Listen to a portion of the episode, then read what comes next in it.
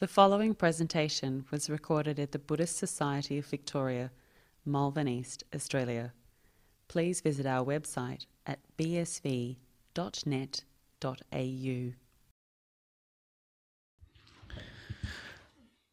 Okay, so uh, good morning, everyone. Uh, nice to see you again. Uh, and uh, we're going to carry on, obviously, where we left off yesterday. Uh, uh, we have just finished the kind of slightly unusual sutta about the dreams, and now we're going to come squarely back into kind of more real Dhamma again, things that are more usual to focus on her.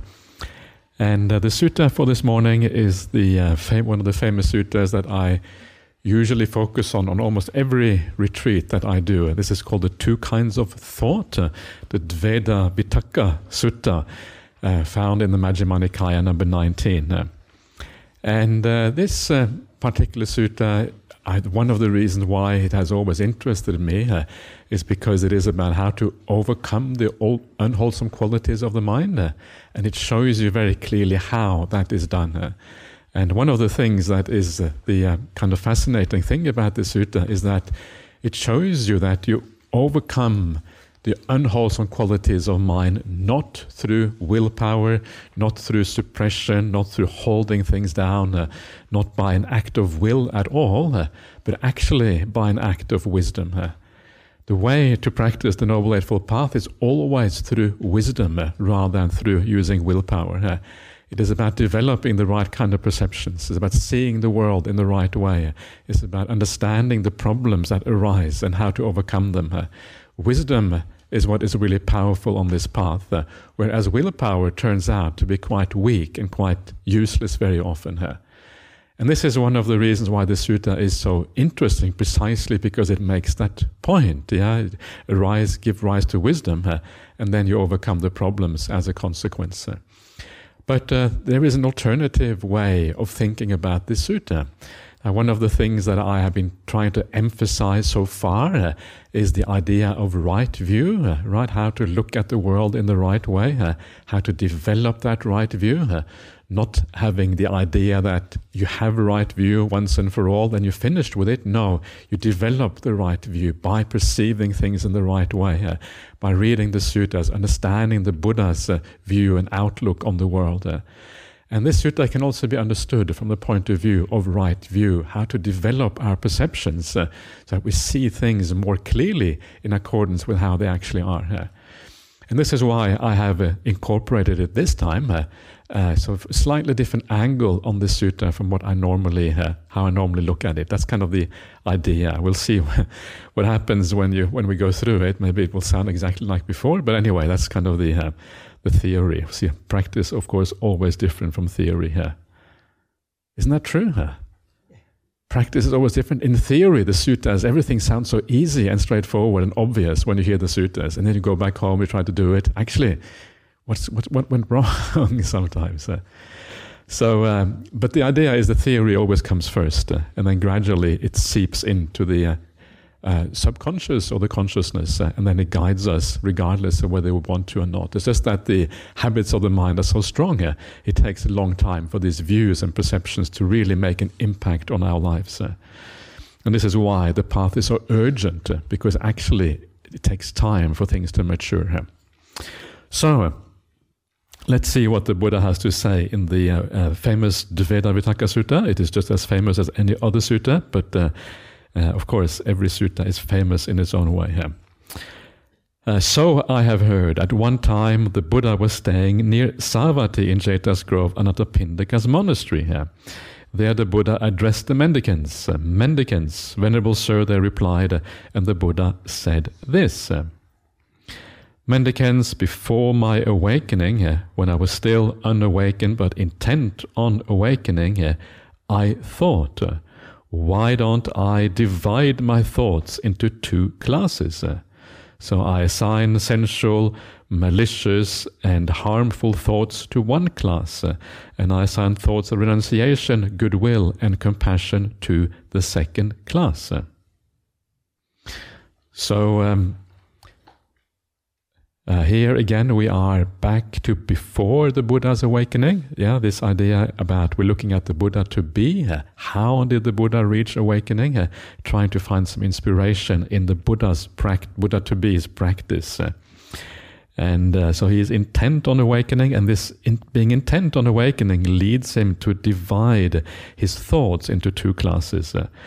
I don't quite like the translation here. Meditate by continually doing it. I think that is too uh, too narrow. It is. It means that you generally divide your thoughts into two classes. Yeah, it's a general thing. Yeah, the Pali word is viharati. Viharati means to to dwell, quite literally. Yeah? And very often, dwelling in Buddhism means to meditate. Yeah, you dwell in a certain kind of meditation, etc. So very often it has that meaning. But in this context, uh, it's too narrow. Uh, and so I, uh, it's a difficulty of translation to get the translation right. Uh, and so I don't kind of, um, it's you know, I don't blame anyone for this. But sometimes I think you need an alternative uh, viewpoint. So you divide your thoughts into two classes, right? This is like right view right there. This idea of dividing your thinking into two classes. Yeah. On the one hand, you have the unwholesome kind of thoughts, you have to recognize that thoughts are unwholesome. Uh, and this is not always obvious. Uh, yeah, you have to recognize that other thoughts are actually wholesome. That too may not be obvious to you. Uh, and so, this ability to see and divide the mind uh, into compartmentalize it, if you like, certain things are good, certain things are bad, uh, this is already a very important part of right view. So, we should do the same. Uh, we should try to recognize what thoughts are unwholesome. Now, some of these may be obvious, okay, malicious thoughts, yeah, or thoughts of ill will, as it is often called, uh, vyapada vitakka. Yeah, so you may think that that's obvious, uh, that thoughts of ill will are unwholesome, uh, but actually, sometimes you won't see that. Uh, yeah, sometimes it will feel like this unwholesome thought is unjustified. Uh, I need to get angry now because anger is right in this sort of situation. This person needs to be told off. Uh, they need to learn. This is called tough love. Uh, don't justify your anger by thinking it's tough love, yeah, because all you're doing is really justifying something that is unwholesome. Uh, But it's very easy to think that anger is justified. Yeah, what about all the problems in the world? what about climate change? Shouldn't we be angry about these things? And the answer is no, because anger is probably what's driving climate change in the first place. Uh, it is the defilements of human beings that drive all the problems in the world. Uh, anger, greed, all of these kind of things. Uh, that is never part of the solution. Uh, the solution is to be cool. The solution is to be energized by compassion and understanding, not by anger. So we're getting these things wrong. I, I, can, you can understand why people are angry, but just because you can understand it doesn't mean it is justified. Uh. So you need to contemplate this in a deep way, uh, yeah, to, uh, to see that this actually is a problem. Uh, and it is never really justified to get angry here. These are problems and they need to be put into the bad category, the uh, container labeled bad. That's where they, they belong, these kind of thoughts. So even with ill will, it is difficult sometimes to see that it is no good. Yeah, even with that kind of, which is one of the most obvious kind of thoughts that are bad. Uh, let alone with these other two categories here. The next one is the idea of being harmful. He has translated as cruel here, but it is the opposite of compassion, really. Uh, yeah, it's the it's the uh, uh, vihingsa vitakka or hingsa vitakka. So, what does that mean? What is the opposite of compassion? The opposite of compassion is to have a hard heart. Yeah, it is to be inconsiderate, not care about the consequences of your actions. Callous is a kind of nice English word. Callous means having being hard-hearted, uh, yeah, not caring about your consequences. If you are someone who lives your life uh, and you live your life, you know, you're kind of walking down the path and there's all these ants on the path, and you think, yeah, whatever, the ants are in the way, I don't care. Uh, you not you don't have ill will towards them, you just don't care about the consequences of your actions. Uh, or you are a business person practicing, you know, whatever in business life, and you don't care about the consequences of the people around you. Uh, you don't care about the detrimental effects of your business practices. Uh, and that's like being callous, uh, the opposite of compassion. Uh. and it's kind of strange. It's almost like it's not really an intention, almost. It's almost like a, uh, a kind of mind state that is detrimental. Uh. Yeah, it is like, okay, if you don't have compassion, if you don't have consideration for others, uh, that in itself is kind of a bad thing. Yeah? And so this is what this really is about. Uh. again, that is a little bit less clear than the other one, but it is more clear. But the really harder one to understand, uh, and the one that needs a lot of contemplation to really figure out what is going on, that is the sensual thoughts. Yeah, the thoughts related to the five sense world. That is the difficult one. And you may wonder, you know, why, as a layperson, why should I consider this? Uh, you know, you live enmeshed in the five sense world. Uh, you have families, many of you. Uh, you have a house. You have all of these things in that sensory realm. Isn't that really for monastics? Nekkhamma vitakka, giving up that world? It is true, it is much more important on the monastic path because the monastic path is geared towards uh, giving things up. It is geared towards non sensuality, geared towards renunciation. When we use the word renunciation, it is the opposite of sensuality that we mean. But it is useful also, at least to some extent, in lay life. Yeah, because it, the idea with uh, this kind of renunciation uh, is to kind of look towards something larger in life, uh, look towards something more profound, not be satisfied with the ordinary things of the world, which we know, all of you know to some extent, that these things are problematic at some point, uh, that they don't really give true satisfaction, that we need something more in our life. We need a spiritual practice. Uh, we need to kind of eye that higher goal, uh, something more profound, something deeper beyond the ordinary conditions of the world. Uh, because if we haven't got that, uh, we are so vulnerable to the problems of the world. Uh, we are so vulnerable to all the things that are problematic in this world around us. So, what we need to do then is we need to remind ourselves a little bit about the downside of these things. Uh, and that will, if you do it in the right way, instead of making you depressed, uh, it will encourage you to practice your meditation, uh, practice the spiritual life. Uh. one of the best ways of doing this uh, is simply to observe what happens in your meditation practice. Uh, is to observe when are you the most happy in your ordinary life. And what you will see if you do that, you will see that, well, when the thoughts of the world outside, when they die down, uh, when the mind becomes peaceful, uh, when you are enjoying, you are mindful, you are aware of what's happening around you, maybe your focus is coming together on the breath, uh, and you start to realize actually this is a superior state to all the craving, all the restlessness, all the agitation of the world around us. When we mind is involved with that world around us. And just seeing that much uh, inclines the mind towards something better, something more peaceful, something more beautiful, uh, something more profound. Uh, and that is really enough to kind of start to undermine the interest in the five sense world uh, a little bit. Uh. you can still live ordinary lives, but inclines the mind in the right direction. Uh, and that is already a very positive thing. and then you can see where this takes you. And you may be surprised. Yeah, these things can take you a long way forwards on the Buddhist path. It is kind of extraordinary. I have met so many lay Buddhists in my life who actually are really good meditators. Uh, yeah, who actually are able to give up that five sense world to a large extent. Uh, and what a wonderful thing that is. Uh, it means that even though you live lay life, you have the ability to withdraw from that, uh, to withdraw your mind from the marge, from the snare of sensuality, as we saw yesterday, yeah, yeah and enjoy that aspect of renunciation, which is, is the renunciation of the mind, when the mind lets go of those things. Uh.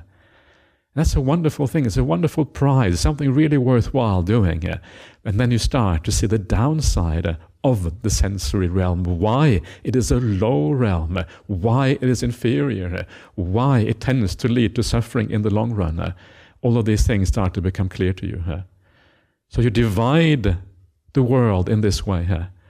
And then on the positive side, you have the thoughts of non ill will, thoughts of non ill will, or I can't remember the translation here now. Let's have a look. Non. Uh, what is the translation that he you yes, partly true, but in English, uh, renunciation, yeah, goodwill. So that's what he uses there. Yeah, so he's a goodwill. So this is non-ill will. Goodwill here basically means metta. Yeah, and you know that metta, if you see the good qualities in people around you, uh, just purely the good qualities, the spiritual good qualities. Uh, that is not the worldly good qualities, but the spiritual good qualities. Uh, when you see that, it is a, always a wholesome state of mind, always positive. Uh, compassion is the opposite of harmfulness. Uh, so harmlessness he has here, but compassion is really the opposite. Compassion is always good. Uh, compassion is the desire to alleviate suffering. Uh, compassion is not indulging in the suffering of others, uh, but is the desire to help alleviate suffering. And the last one is the idea of renouncing, yeah, of giving up. like when I was saying yesterday, when you are busy in your lay life, you're busy at work, busy doing things, and you crave for meditation practice when that craving is there, when you actually want to go back and you want desire just to sit down and be peaceful, that is actually a thought of renunciation because you realize the world around you is just too much uh, uh, problems, uh, too busy, too many things going on. Uh. That's one way that thought of renunciation happens. Uh. So uh, you divide the world in this way, and then what happens? Then, as I was diligent, keen, and resolute, a sensual thought arose.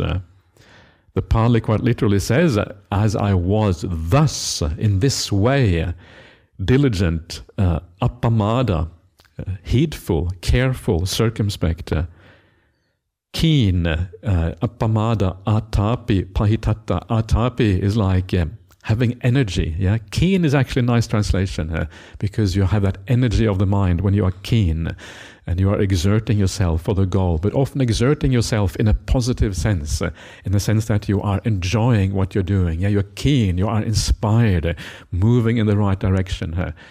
The word atapi is closely related to padhana. Padhana is effort on the Buddhist path, uh, and also related to virya. Virya is the energy of the mind. Uh, it is some closely related to those words. Uh, the Buddha uses slightly different words because uh, we see an evolution of the idea of effort on the path. Uh, initially, you may use quite a bit of effort in your practice, yeah, especially to be moral, to live well. Uh, you may kind of try, you shouldn't try too hard, you should really try to use wisdom, but a little bit of effort is required just to give rise to the thoughts of wisdom. And then that effort evolves, and as it evolves, it becomes more refined. So padhana goes into atapi. Uh, this is what we find in the meditation practice. This is a meditation context. Uh, you have atapi while you're watching the breath. Uh, and then eventually that atapi, that effort you're doing, uh, gives rise to virya. Uh, and virya is the energy of the mind. Uh, it is one of the seven factors of awakening. It is what happens when the mind becomes peaceful, when the mind has joy, when the mind is tranquil energy comes into the mind. Uh, it's a natural energy here. You don't have to exert yourself anymore. This is the ideal kind of effort, uh, the natural energy of the mind. Uh. And then pahitatta, pahitatta is just another word for padhana, really.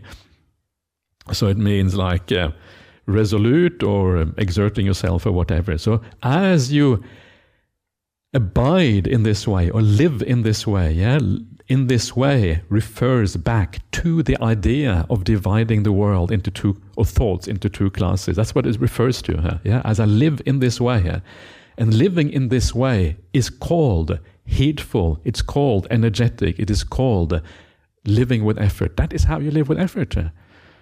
By dividing the, your thoughts into two classes, that is the kind of effort that is required. That is what is meant by being heedful. This kind of fairly simple understanding, right? Uh, because what you're doing there, uh, you are using wisdom uh, to understand the nature of the world and the nature of the mind. And by using that wisdom in the right way to guide your mind in the right direction, that is being heedful, that is being diligent, that is being keen, all of these kind of things. And that's interesting, isn't it? because that's not normally how we think about diligent. Diligent to most people means like being like an ant. Ants are very diligent. Yeah, they run around all the time, working ceaselessly from one life to the next one, uh, never really resting. Uh, ants never rest. Have you seen that? Uh, it's kind of terrible to be an ant. There's no, there's no meditation for ants, right? And there's no just sitting back and enjoying yourself. It's just always working. And this to me is like diligent. But uh, that is not what diligent actually means in this context. Uh, what it means is using your wisdom, using being heedful, circumspect. That is what it means to be diligent. That is what it means to be appamada. And, so, and that's, that's what it means to be energetic. That's what it means to exert yourself. Yeah, it's such an imp- kind of very interesting idea that you find throughout the suttas. Wisdom power is always the path. Willpower, exerting yourself, a little bit is required, but it's only a tiny bit. The vast majority of it is about using wisdom, being careful on what you're doing. Yeah? So, as you have this kind of wisdom, a sensual thought arises. So, what are you going to do if a sensual thought arises? This could be anything. It could be thinking about dinner when you're supposed to meditate. That's a sensual thought. And um, so then he says, Well, I understood. This sensual thought has arisen in me. It leads to hurting myself, hurting others, and hurting both. It blocks wisdom. It's on the side of anguish, and it doesn't lead, or rather, it leads away from extinguishment. When I reflected that it leads to hurting myself, it went away. When I reflected that it leads to hurting others, it went away. When I reflected that it leads to hurting both, it went away. When I reflected that it blocks wisdom, is on the side of anguish, it leads away from extinguishment, uh, it went away. So I gave up, got rid of, and eliminated any sensual thoughts that arose.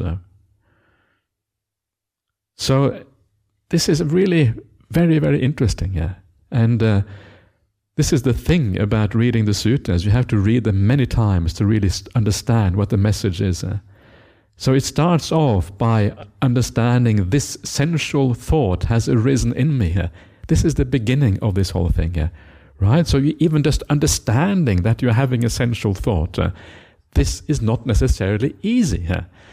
Yeah, one of the things we think that sensual thoughts they are just about kind of coarse thoughts about you know yeah well, I'm looking forward to dinner tonight or something and you crave you kind of visualize the kind of food in your mouth yeah and your kind of mouth starts to water. Has that happened to you on meditation? Sometimes these things can happen, right? Especially if you're not used to not eating in the afternoon, it can be difficult. It's kind of this is quite a core essential thought, and. Um, uh, so first of all, you need to recognize that actually these things are also very refined.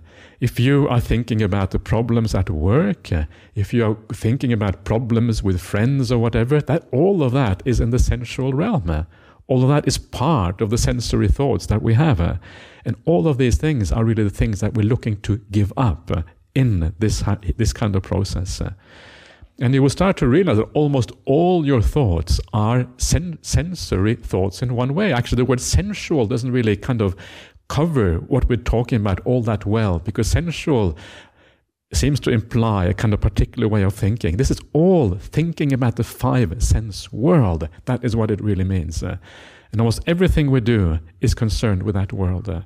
So this is the first thing here, right? To recognize what is actually meant by these things. Uh, that is already quite difficult. Uh, and uh, one of the aspects of the deeper sides of meditation, when you look at the Satipatthana Sutta, yeah, the mindfulness meditation, a lot of it is precisely about investigating your mind uh, to understand the refined nature of these defilements. Uh, you can only overcome them uh, if you understand what they are. Uh. This is already quite advance. So what do we do? We start out with the obvious things, uh, and then we kind of gradually learn more about the nature of the mind as we go along here. So first of all, you understand. Uh, then, uh, yeah, he understands that this leads to hurting myself. So this is kind of very powerful. How do we understand that sensual thoughts uh, or five sense world thoughts that it leads to hurting yourself. How do you do that? Yeah, and this is where the idea of right view and of perceiving the world in the right way comes in. Because most of us don't see this. It's actually quite can be quite tricky and hard to see. And the reason why it is hard to see is because our habits are going in the exact opposite direction. So this is where we need to reflect a little bit. And one of the things that you will obviously see, especially in your meditation, is that it stops you from being peaceful that is a kind of a harmful state. Yeah, the mind that is always agitated, always restless. Uh, it is not a very pleasant state of mind. Uh, the peaceful mind is far superior to the restless mind. Uh, and so, by thinking these thoughts, you are hurting yourself. It's a kind of a very obvious one. But it goes much beyond that. Yeah, there's many, many ways of understanding why the five sense world is hurting you. And I was mentioning some of these things the other day. One of the things that as soon as you get involved in the five sense world, uh, you are also attaching to that world. Uh. and whenever you are attaching to the five sense world, uh, you're asking for suffering. Yeah, it is a, the simile, one of the similes in the sutras that I understand in this way. One of the similes is the simile of the debt. That, uh, you know, whenever you indulge in the five sense world, you are building up a debt. You're going to have to pay that back later on. Uh. And this is the idea that it leads to, has to lead to suffering down the track. Because when you attach to something, uh, it will have to lead to, you, you're going to have to be taken away from you at some point. Uh. This is another way of thinking about this, yeah? And you understand that the peace of meditation is actually the opposite uh, of attaching in the five sense world. Uh, heading in a different way, you're giving those things up. Uh. But, uh, uh, you know, even more useful uh, is to remember that there are no solutions uh, in the five sense world. Uh. I was mentioning this the other day. It was one of the kind of mantras that you can use in your meditation if you wish uh. the five sense world just goes on and on and on. And there is no end point. There is no thing. You just crave. And then you get some satisfaction because you satisfy that craving. And then you crave more. You get some satisfaction. And sometimes the craving gets coarser and coarser as you go along. But there is no end point in that world. It's just more of the same. And this is, uh, uh, this is, uh, um, uh, talked about in the sutras uh, through the beautiful simile of the dog, the dog and the bone, the dog and the skeleton. Uh. and this uh, simile of the Buddha is the idea that if you are a dog, you are a hungry dog, you're always looking for food, yeah? especially if you're one of those dogs in India that are kind of really mangy and, and kind of dodgy dogs. And they're, they're, it's not like dogs in the kind of Australia that are looked after and cuddled and kind of, you know, the, it's very different kind of dogs you have in India. I don't know if you've seen those Indian dogs. Uh, they are not very. You wouldn't want to have them in your house. That's for sure. And uh, and the, then the Buddha says it's like this dog that is really hungry. Yeah. And when the dog is hungry, it goes to the butcher shop. And it's waiting outside the butcher shop so the butcher might toss it some meat, yeah, or some bones or whatever. It's kind of waiting outside the butcher, looking through the window, seeing all the beautiful meat, or maybe I will get some of this meat. But of course, the butcher in India is not going to give meat to this dodgy dog outsider. The meat is valuable. He wants to sell that meat to someone, to, to, a, to a human being who can pay for it, not give it away to a dodgy dog on the outside. No compassion for the dog. Yeah, butchers don't have compassion for dogs in that way. And so the, he scrapes off all the meat until there's nothing left because it's valuable. Uh, and then finally, when there's nothing of value left, he said, okay, I might as well give that dog the bone, right? So it chucks out the bone to the dog. Yeah? And on the, that bone, there's always a bit of blood left on that bone. Uh, so the dog kind of licks this bone. Yeah, oh, it's really kind of craving becomes very strong because it feels the taste of meat is almost there. The taste of blood, the taste of meat is basically the same thing. Yeah, but there is no sustenance. Uh, there's nothing to make that dog satisfied or content. Yeah, all it does it leads to more craving because it doesn't find that satisfaction because a bone can't be eaten. And so it just tastes these things. Uh, and of course, because it tastes it, it's just as hungry as before. Uh, and so what does it do? It runs off to the next butcher shop, uh, tries to find tries to find a compassionate butcher. Uh, but in this simile, there's no compassionate butchers. Uh. that's the downside of this kind of. This is the the, the dark side of this simile. Uh. and so it carries on like this, carries on, never finding satisfaction. Uh. this is the reality of the sensory world. There is no satisfaction there. We're not going anywhere. There is no end point. There is no real purpose to this. It just goes round and round and round like this dog running from one butcher to the next one. And it seems bleak, right?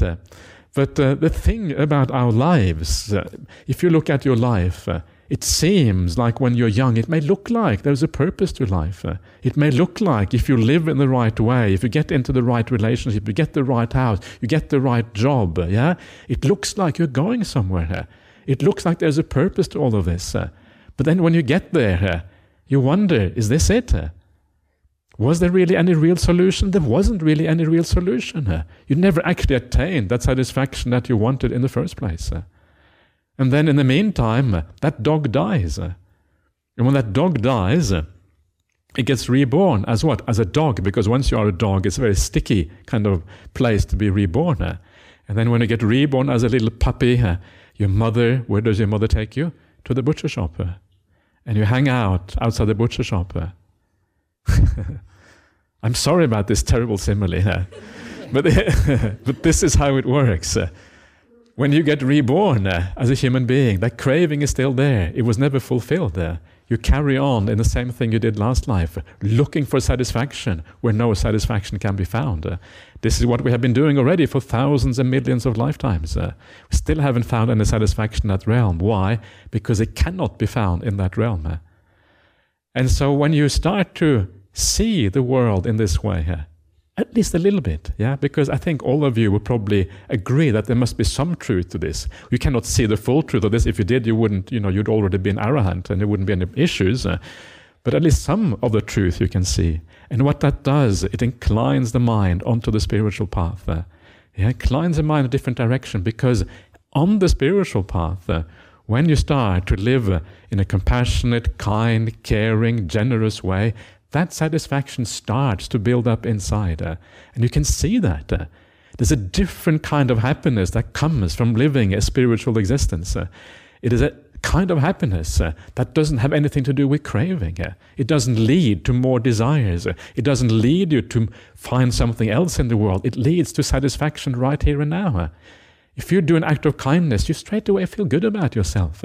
There's something peaceful and something beautiful about it that is very different from the five sense world.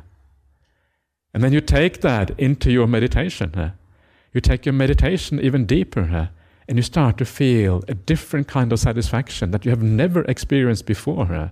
And you start to realize that this is what you have been looking for all along. This is what the five sense realm was somehow promising you, but could never deliver. And you get it in a completely different area. You get it by giving up attachment to the five sense realm, uh, looking for it in meditation practice instead, uh, deeper and deeper and deeper, uh, until one day that satisfaction is complete. and when the satisfaction is complete, craving is completely gone. and that is where you start to really discover what life is all about. So this is these are ways uh, of thinking about the five sense world. Uh, yeah, these are ways that gradually lead you out of that world, uh, gradually move you in the right direction. Uh. and um, yeah, so this is one of the great things about being a teacher. He gives you an opportunity to talk about these things. Yeah, and so these are these are great things, and they are good reminders for everyone. So it's kind of really nice to be able to talk about this. So you understand why it hurts yourself, right? This is the first thing, yeah. It hurts yourself because actually there's no solution there. And in the meantime, because you are intoxicated by this five sense world, you do bad things in the pursuit of them. And by doing bad things in the pursuit of them, you make bad karma for yourself. And then it leads to all kind of terrible consequences in the future. So it has all kind of negative consequences. You are hurting yourself. Do you want to hurt yourself? Uh, or do you want to be your own best friend? Uh? Please be your own best friend. Eh? It also hurts others, uh, yeah, because in that pursuit of these things, we are competing with others. Uh, we end up doing nasty things as a consequence of this. Uh, we draw other people into attachments, etc., etc., and so we're hurting other people as well. And in reality, most of the time, we hurt both ourselves and others. It's not one or the other, but actually, we hurt everyone. And to me, that has often been one of the ways I like to define what a spiritual action actually is. What does it mean to be a spiritual person? What is a spiritual act? What is a spiritual speech, a spiritual thought, or a Buddhist thought, if you like? And it is a, it is a thought or an action or a speech that is both leads to your happiness and also to the happiness of others. If it leads to the happiness of both, then it is a something that is uh, beautiful and Buddhist and spiritual. Uh, like generosity is good for you, good for the other person. Kindness, good for you, good for the other person. Uh, meditation, uh, good for you, also good for the other person. Uh, meditation is not selfish. When you come out of your meditation, when you are more purified, when you are wiser because of what you're doing, yeah, you will be more effective in the world in treating other people in the right way yeah, and having your own wisdom. Meditation is not selfish. In fact, I would recommend you when you do your meditation practice, uh, remember that you're doing this not, for, not just for yourself, uh, that you're doing the meditation as an act of generosity for the world. Uh, that is actually very powerful in meditation. Yeah, because that makes it a very positive kind of, it, straight away it brings up a positive mind state right there. But if you have a sense of, uh, I'm doing this for selfish reasons, uh, it damages the meditation. Uh. But if you do the meditation for altruistic reasons, for yourself and for others, uh, as an act of generosity, uh, yeah, okay, I'm going to sit down. I'm doing this as an act of generosity. It leads the mind in the right direction. You're almost like adding joy, adding something positive to the meditation at the very outset. Uh. So, yeah, so this is why right view is so important. Uh, this is why using our perceptions matters so enormously because these things really are quite hard to see. Yeah, it takes time. Reconditioning of the mind. The mind is so conditioned. I shouldn't use the word hard all the time because it's not really hard. It's just a matter of reconditioning. Uh, reconditioning, it takes time. That's really what it is about. Uh. And then the Buddha says it blocks wisdom. Uh, yeah, panya nirodika. It makes wisdom cease quite literally here. And uh, so, if you want to be wise, uh, you don't want to be involved too much in the five sense world, uh, because it um, uh, it, it, makes the mind agitated. Uh, it makes the mind uh, not see clearly because you are interested in things that are not worthy of interest. you have vested interest in these things, and when you have this vested interest in the five sense world, you can't see it clearly. You need to withdraw from it uh, to be able to see clearly. Uh, it's again the simile of the tadpole and the water. Only when you come out of it uh, can you understand what is going on. Uh. the more deeply enmeshed in it uh, you are, uh, the less wisdom you have. it is on the side of anguish. Um, agata pakika, something like that. I'm to pack, pack I think. Um, so this means that uh, it is uh, troublesome. Yeah, it is a side of anguish. It is close to dukkha. It is close to all kind of problems, uh, and it is the uh, the anguish of the mind that is restless. That is uh, again, all have all of these problems to it. Uh, and it leads away from extinguishment. Uh, remember that extinguishment is about the extinguishing of the defilements, first of all. Uh, so here you are doing the opposite. You are building up defilements rather than extinguishing them. Uh. so leading away from Nibbana. So where, what, where do you want to go? Do you want to go to Nibbana or do you want to go to the anti-Nibbana? Anti-Nibbana. I'm not sure if that's, it's called the Anibbana in the sutras, I think. Yeah. Anibbana Samvartika. So, these reflections, if you do them fully, they are very powerful. The Buddha to be, yeah, he, or the Buddha here, thinking back to his time before he became a Buddha, he says, When I reflected that it leads to hurting myself, it went away. All you have to do is to fully understand how you're hurting yourself. And if you understand that fully enough, the thought is completely banished. This is what I mean by wisdom power, right? The power of wisdom is developing this perception, developing these views to the point uh, where you really understand the problem. Uh. And when you fully understand the problem, uh, then you will abandon it just like that. Because uh, this is like the simile of the coals that you sometimes see in the sutras. Yeah, if you pick up a hot coal by accident, not really aware that it is hot, uh, you don't have to think should I let go or should I not let go? It's just automatic. You let go, right? Otherwise, you burn your hand. And you understand here that you're holding on to hot coal, the mind just lets go. This is the wisdom power that we're talking about.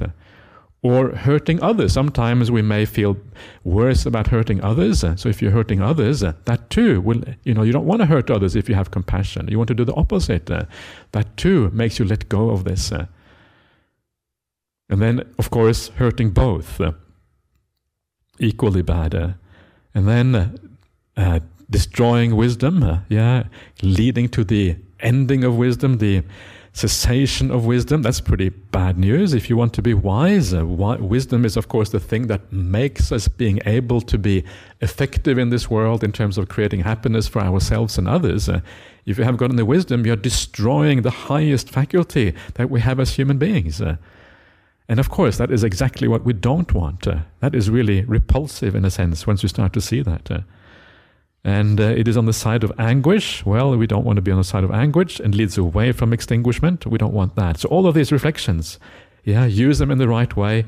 They lead to the ending of these things. Uh, so I gave it up, got rid of it, and eliminated any sensual thoughts that arose. Uh, and so the way to eliminate these things uh, is not to use willpower, as we sometimes think. Uh, yeah, it sounds like getting rid of and eliminating. It sounds like you have to use a lot of willpower, but no. The answer is wisdom power. That is how you eliminate these things. And um, it is worthwhile just very briefly thinking about why that is the case. Why is it uh, that wisdom is more powerful than willpower? Uh?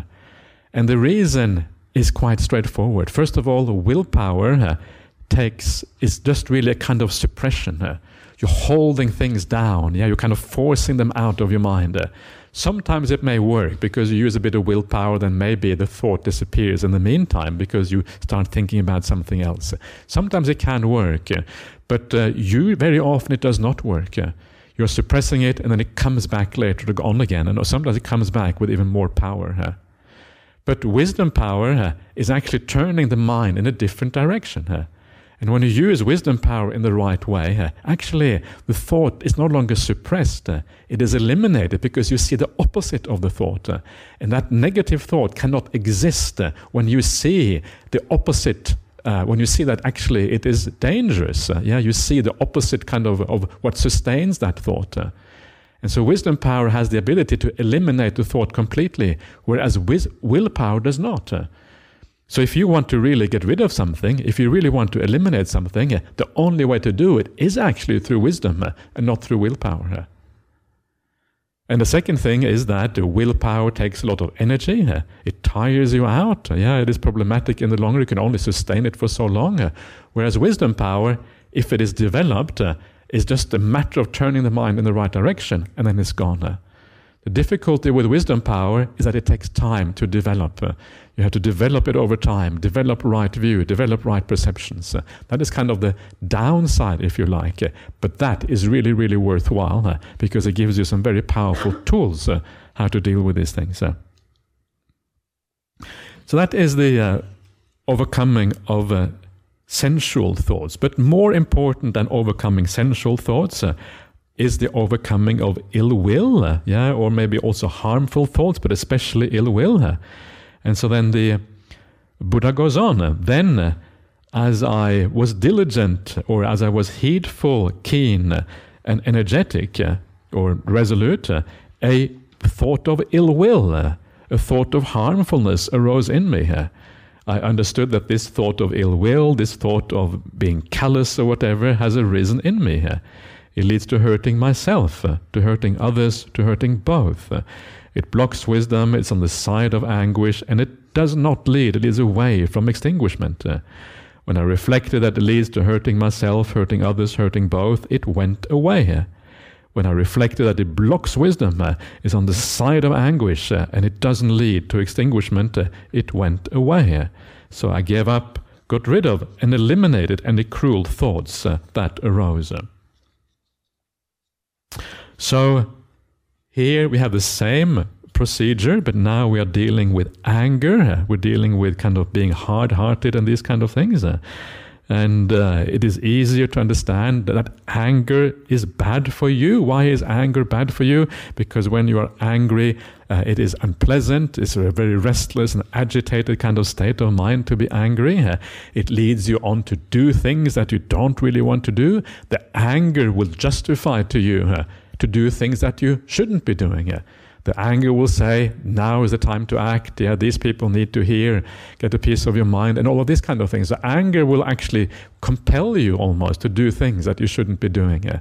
And then later on, you look back and you regret it uh, because you realize uh, that that was a mistake. Yeah.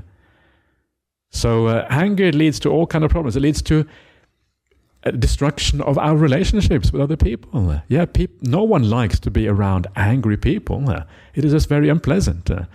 And people who are angry all the time, they are kind of sh- people shy away from them because of the displeasure in being with that sort of people. Anger compels you to make all kinds of bad karma. You make lots of bad karma through being angry, especially when you act it out. Uh, and you create incredible long term bad consequences for you, ultimately leading to a bad rebirth if you are angry a lot uh, and you act on it a lot. Uh. So it is almost immeasurable the amount of harm that anger does. Uh. But again, you need to reflect on it to understand this kind of thing. You may think that you understand it already, but you can understand this even more deeply here. Yeah, there is a real issue here. And once you understand the issue, once you understand that you're hurting yourself, uh, actually you give it up. Uh. And the way to give it up, uh, sometimes it is not enough to understand that it's hurting yourself. Uh, sometimes you need some strategies uh, to give up anger, uh, right? and those strategies are things like knowing that you know the people are the things that we are angry with the world is usually people uh, so it is about knowing understanding people in the right way uh, understanding that people don't you know that when they do bad things it's not really personal. That's one of my favorite ways of thinking about uh, other people's actions. Uh, it's never personal. It's about the other person. It is their conditioning because of their conditioning they're acting in a certain way it has nothing to do with you that another person does bad things uh, and because it got nothing to do with you, there's no reason to be angry with that person. Rather, you should have compassion because you know that they are trapped in those personal traits and characteristics that they have. That is a very powerful contemplation. It's very simple, but it's very powerful. And this is the contemplation that the Buddha or the suttas recommend uh, that when someone has bad qualities, uh, you should see them as a sick person. Uh. Yeah, they are sick because basically they are trapped in these things and they end up doing many bad things that lead to very bad consequences in the long run. When you are really sick, it can lead to your death unless you have some kind of support, unless you have some doctors or whatever. And in the same way, a lot of bad qualities, uh, where do they lead? Well, they lead you to dying eventually and being reborn in a very bad place. It has very severe consequences. So when someone treats you badly, uh, it is not your problem, it is their problem. It is not personal, got nothing to do with you. You just happen to be there, uh, right? It is the other person that has a problem. It is their bad habits. It is their bad conditioning from the past. And so instead of then being selfish, instead of being too self concerned, this is about me, you actually turn it around and you become concerned about the other person instead. They are the one that have the problem. And when you start to think like this, you start to it it, it really reduces uh, anger and ill will very powerfully uh, and it cannot really be sustained anymore when you think like this in the right way uh. and then you have the idea of hardness for the world yeah not caring for other people uh, not caring about how your consequences uh, what what are the consequences of your actions uh. and that hard-heartedness is also kind of a is a negative thing yeah because it means that you are insensitive to what's happening around you uh, and you create suffering in the world through yeah simply through your actions. And that kind of hard-heartedness itself uh, has all of these negative consequences itself, uh, down the track and it's a painful state of mind to be hard-hearted uh, much better to be compassionate uh, a compassionate mind is much more uh, malleable and nice and and fun to live with than the hard-hearted kind of mind state so again, you reflect on all of these things. Uh, you see the escape from these things. You see the solution to the problems. Uh, and you remember that these things are really problematic. Uh, in the long run, they lead to terrible consequences. You find a way around it uh, and you eliminate these thoughts. Uh, and a lot of it, again, is about having the right view about people, yeah? understanding people in the right way, developing the perception uh, of people, seeing people not as independent entities making your life miserable, uh, but seeing people more as trapped in their own kind of life, in their own habits. Uh, and the more you see that, uh, the more ability you will have to deal with these things. But you can see how all of this comes back to viewing the world in the right way that aligns with how the Buddha talks about the world. Uh. And then comes this beautiful uh, final uh, paragraphs here. This is um, I'm just going to read these out because these are these are very useful to remember about these things. So whatever a mendicant frequently thinks about and considers uh, becomes their heart's inclination. Uh. If they often think about and consider sensual thoughts, uh, they have given up the thought of renunciation to cultivate sensual thoughts. Uh. their mind inclines to sensual thoughts. Uh. if they often think about uh, and consider thoughts of ill will, thoughts of um, uh, harshness or harmfulness, uh, uh, the mind inclines to those thoughts. and they often think about and consider cruel thoughts, the mind inclined towards, no, so there should be harmful thoughts. Yeah, so the idea here is that when, whatever you think about becomes the inclination of your mind. Uh, yeah, so if you, you, so one of the things about on this Buddhist path is to know your mind. Uh, what are the things that you think about a lot in your life? Uh, that is where your mind is inclining. Uh, and so, by changing the way you think, by reading the word of the Buddha, starting to think about the way, world in a different way, you are inclining your mind in a different direction. Uh, and this is kind of the whole purpose of this. Now, one of the things about the the idea of the inclination of the mind, one this also has a very strong um, consequences for rebirth. Because the inclination of the mind when you die, that is where you also tend to get reborn. Yeah, this is what you find in some of the suttas in the uh, Nidana Samyutta. Uh, your mind's inclination is what kind of drives the rebirth process. Where you want to go, that is where you tend to go, as long as you have the kamma to support it. Uh. That's kind of scary. So you want to incline your mind in a very positive way. Uh, that when you are on your deathbed, uh, your mind is leaning in the right direction. Uh, and that leaning in the right, right direction uh, will then enable the process of rebirth to be a happy one as a consequence, because uh, you're already going in the right way. Uh. Ideally, you could say you don't want to be reborn at all, but at very least, make sure you get reborn in a good place if you're going to get reborn. that's kind of the minimum requirement. So we want to incline our mind. We understand the danger in these things. Uh, we want to reprogram the mind, think in new ways to change the inclination. Uh, this is a large part. Recondition ourselves. Uh, ensure that our habits from the past do not um, uh, do not um, uh, kind of force our future, yeah, and and uh, and uh, determine the outcomes uh, uh of our life uh, simply because of our past inclinations of the mind. Uh. And then we have this simile at the very end here. Suppose it's the last month of the rainy season, when the crops grow closely together, and a cowherd must take care of the cattle. He would tap and poke them with his staff on this side and to that and that uh, to keep them in check. Why is that? Uh, for he sees that if they wander into the crops, uh, he will be executed, imprisoned, fined, or condemned. In the same way, I saw that unskillful qualities uh, have the drawbacks of sordidness and corruption, uh, and that skillful qualities have the benefit of cleansing and cleansing power of renunciation.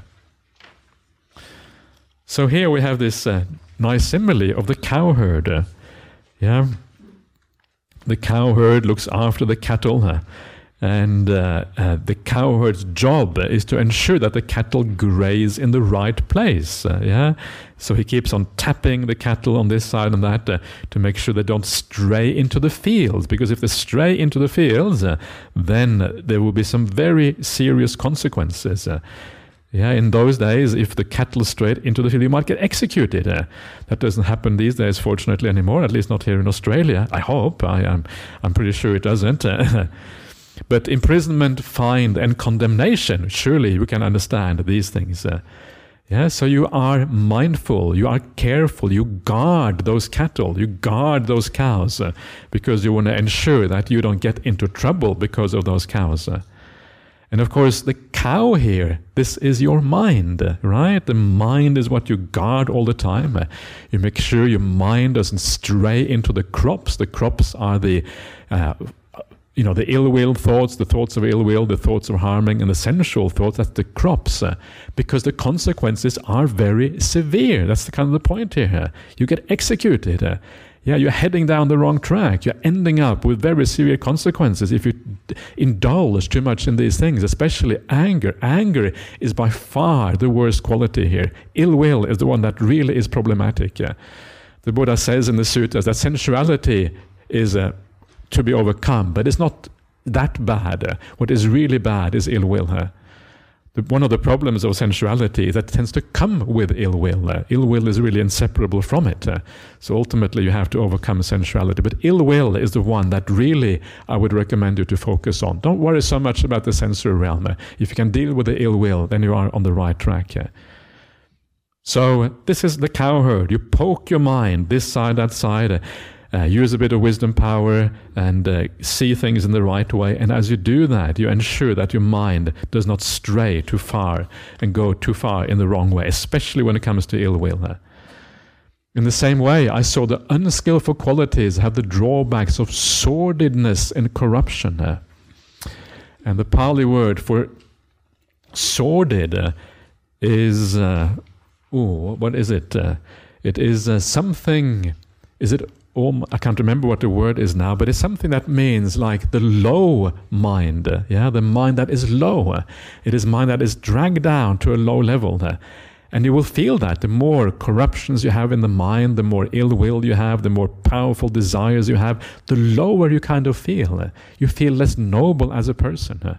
And as you build up the good qualities, when the good qualities are very strong and very powerful, you actually feel a kind of no- nobility in yourself. You feel pure. You know that you have elevated yourself to a higher level. And that feels really beautiful when that happens.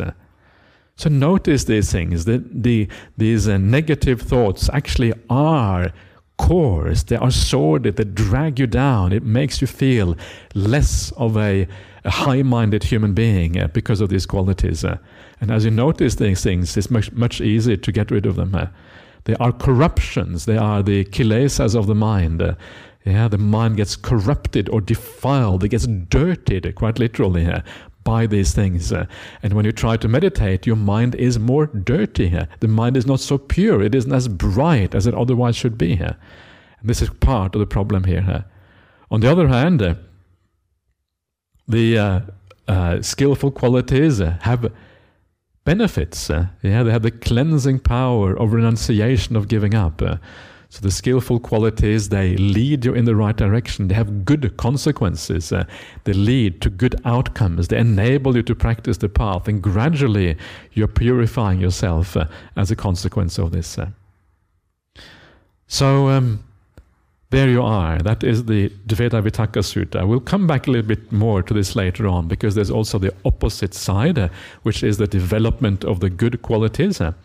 But for now, I just want to remind you that this too is about right view, uh, is about learning to see the world in the right way, understanding people around you in such a way that it does not lead to anger, uh, does not lead to ill will when you are dealing with difficult people. Uh, there's always going to be difficult people in your life. There's always going to be challenging situations. And if you are able to change the way you look at people, there comes a point when it's very difficult to become angry in the world. Why? Because you cannot see people in that way anymore. You see them as victims rather than perpetrators. They are victims of their own past. They are victims of their own conditioning. They're victims of their own personality. We are proud of our personality, but the reality is that our personality is a constructed thing uh, that is constructed through past conditioning. Uh, and that constructed thing traps you in the present. Uh, it, it, that is the thing that blocks you from seeing the world uh, in a more clear way in accordance with how the Buddha taught things. Uh. that is your personality. So you want to develop that personality in a positive way. and this is what this is about. So please make the focus of this sutta. Don't worry too much about the sensory things. Reflect on those occasionally, because it's good to move the mind towards meditation practice and the higher kind of mind. Uh, but certainly overcome ill will. Certainly put a focus on that, because that is really powerfully detrimental. And if you can deal with that in your life, uh, and you, you can reduce any ill will you have to the people and the world around you, that is going to be very, very useful on the spiritual path. Okay, it is exactly 10 o'clock, yeah, which is good news. So uh, that is all for this morning. So uh, once again, please keep on enjoying yourself. Never forget that meditation is supposed to be happy and joyful. Uh, enjoy yourself. Have a nice lunch. Enjoy the food. Yeah, that's also important. Uh, this anti sensuality rant I just went through does not mean you should not enjoy your food. Please enjoy your lunch, right? Uh, then you feel less hungry in the afternoon. Uh, and then we will see you back again at 2 o'clock this afternoon.